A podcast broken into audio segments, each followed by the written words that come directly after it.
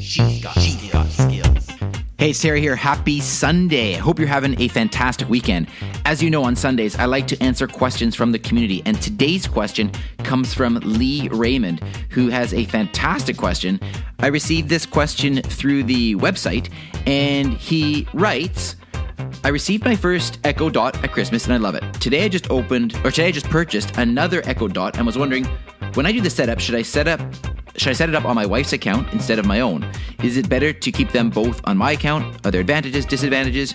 Any help would be appreciated. I love your podcast and have you on my flash report. Uh, thanks for any help, Lee. So, Lee, well, thanks for those kind words there at the end. Uh, to address your question, really, there's no right answer to this. That's the bottom line. It's going to depend on your personal preference.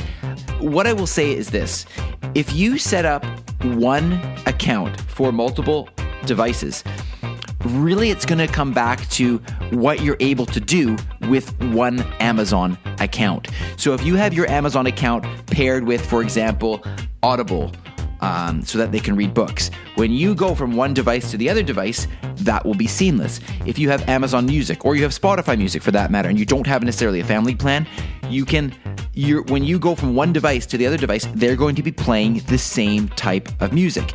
So you know, on the one hand, that's nice because it's going to be seamless across your devices. Now, on the other hand, if you and your wife have very different taste, or you want to have access to your own Amazon accounts individually for um, for purchasing individually, for listening to uh, audiobooks through Audible individually.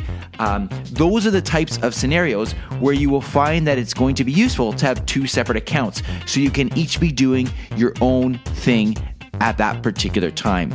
Keep in mind that when you are logging into your account on your device and you go to the other device, then you're going to be uh, interacting with that device that is now under your wife's account.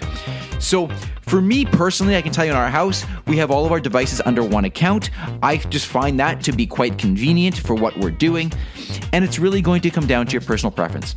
So, Lee, I hope that at least gives you a little bit of some guidance, a little bit to think about. This is one of these questions that I'd love to hear the feedback from the community. So, if you've got some ideas, uh, you know, let's start a dialogue on Twitter about this. You can follow me at at Dr. Teri Fisher.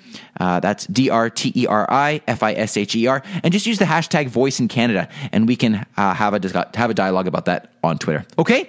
Uh, thanks again for the question, Lee, and I look forward to chatting with everybody tomorrow. Briefcast.fm